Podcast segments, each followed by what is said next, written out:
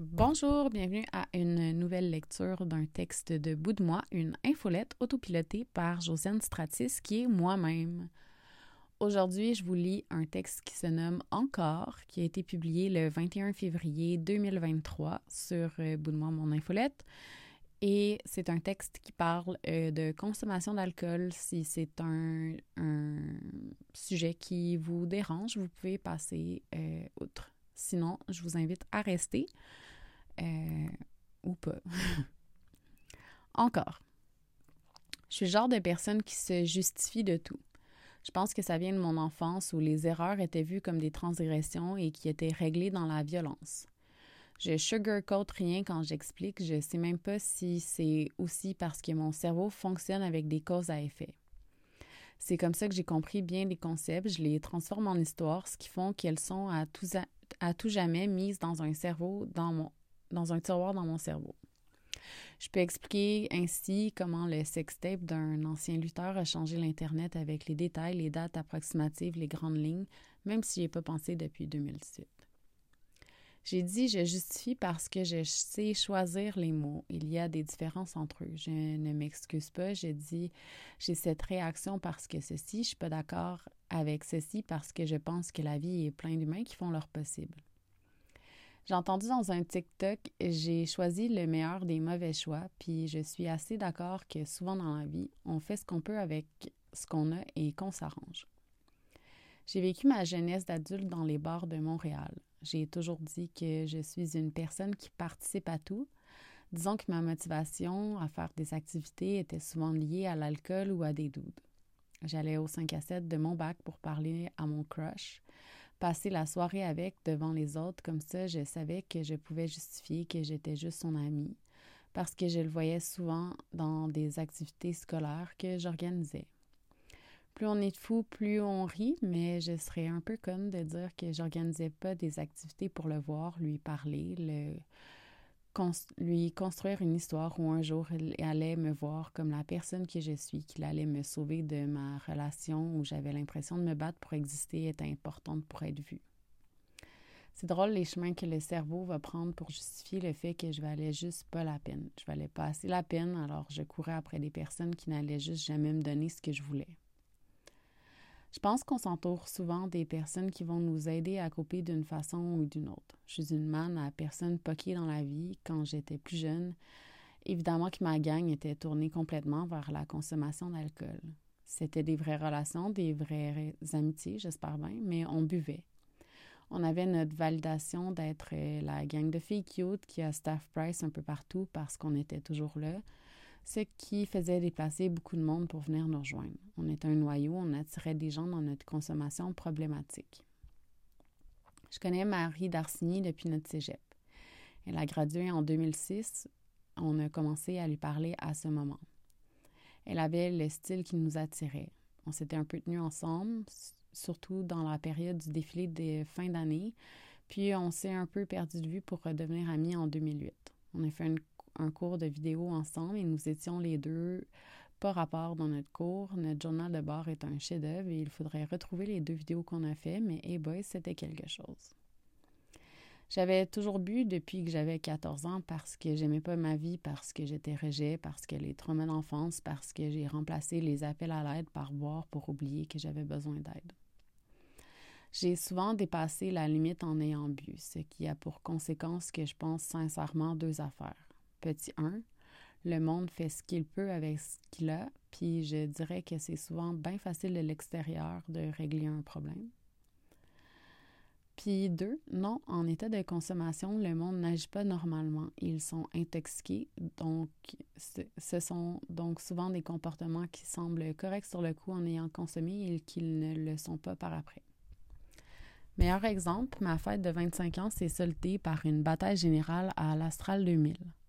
Je pense pas que la personne à jeun, la Josiane à jeun de maintenant, s'est dit que c'était normal puis que c'était mon désir secret. J'ai lancé des verres, le contenant sur des doudes que je trouvais fatigants. J'ai fermé les yeux sur des comportements dégueux de mes amis doudes pendant des années en buvant.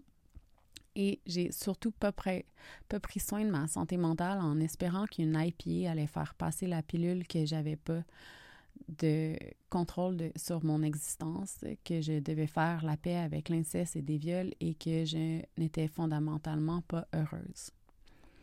J'ai été horrible avec mes amis qui consommaient autre chose que de l'alcool à me penser meilleure qu'elle parce que j'avais pas fait de coke. Une amie a fait une tentative de suicide à la suite de sa consommation de cocaïne et je l'ai appris pendant que je faisais de l'acide à Coachella. J'étais pas mieux que personne. Je bois pas parce que j'ai un cocktail de médicaments avec 4 sur 6 avec lesquels c'est fucking dangereux de boire et je dis ça, mais je sais que je sais pas si je vais être capable de reboire un jour. Je peux pas prédire le futur, mais ce que je sais, c'est que mon cocktail de diagnostic de TDAH, douée, anxieuse, trouble de sommeil, complexe PTSD fait en sorte que malheureusement, une consommation modérée sera toujours difficile. Les filles au bureau me demandent si j'ai bu de l'eau dans ma journée ou si je suis allée aux toilettes. Genre que si je stresse et que je suis concentrée, je suis pas capable de penser à ça.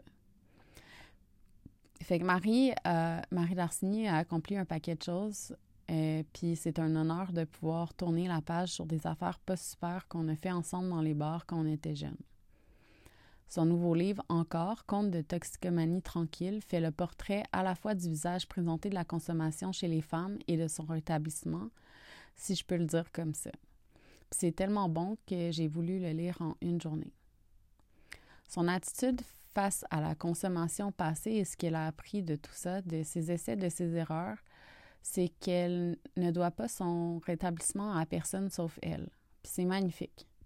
Personne n'a un trouble de consommation pour le plaisir. Il y a la honte, une façon de fonctionner qui ne marche pas et surtout une volonté de se calmer la tête. Il y a un bout dans son livre qui parle de ce qu'elle a perdu et c'est drôle parce que c'est un des bouts qui m'a le plus touché parce que dans notre parcours parce que notre parcours d'amitié a été sinueux et que je sais ce que c'est parce qu'on n'allait pas bien les deux perdre le respect envers soi-même, je dirais que c'est la pire des choses. Parce que quand tu penses que tu ne vaux pas la peine, personne ne peut penser le contraire pour toi. Je suis aussi d'avis que tu peux pas croire en la réhabilitation des gens sans comprendre la souffrance qui les pousse à consommer c'est avec deux pas de recul que j'ai écouté le documentaire de Marimé Accro et en même temps, même si j'ai pas appris quelque chose de neuf, ce que ça véhicule comme message, c'est que c'est difficile de s'en sortir puis que le stigma de la consommation en général est un stigma qui tue. Je le sais, j'ai une tante qui s'est suicidée à cause de ça. Une des causes de la stigmatisation, c'est qu'on pense souvent qu'on est meilleur que les autres et que nous, non, on n'est pas comme ça si on met le doigt sous la loupe et qu'on regarde tout ce qu'on a déjà fait comme action pour les disséquer, je suis pas mal sûre que personne ici dans le monde est meilleur qu'une autre. On fait souvent le meilleur des pires choix. C'est pour ça que je continue d'avoir de la compassion pour toutes les personnes avec des troubles de dépendance. À celles cancel aussi. Parce que de se penser meilleur que les autres, ça ne donne pas les outils pour changer, pour qu'ils puissent se changer par eux-mêmes et ce sont malheureusement juste ces personnes-là qui peuvent arrêter de consommer et changer. Parce qu'on peut accompagner du mieux qu'on peut une personne, mais si elle n'est pas prête, je pense pas qu'elle va arriver à quelque chose. Vous irez lire le livre de Marie, elle dit tout ça 200 fois mieux que moi, et la bibliographie est top. Et Marie, sachant que tu vas lire ceci, peu importe, tout et rien à la fois, c'est vraiment tout un step que tu as pris en arrêtant de consommer en plus d'avoir fait un des meilleurs livres là-dessus en français, c'est sûr. C'est pas parce que ma fête et l'épisode de la fourchette sont de temps, je suis fière de toi. Si j'ai dit quelque chose dans cette infolette qui représente pas tous les troubles de consommation, je sais que je suis pas spécialiste là-dedans, merci beaucoup. Je parle juste avec mon chapeau d'une ancienne personne avec un, une, une consommation d'alcool problématique, donc d'une alcoolique à la vôtre.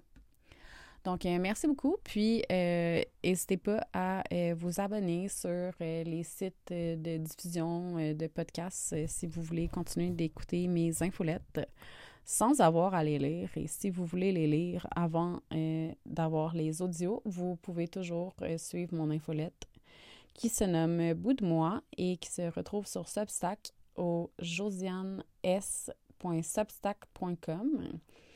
Et voilà, merci beaucoup. Bye.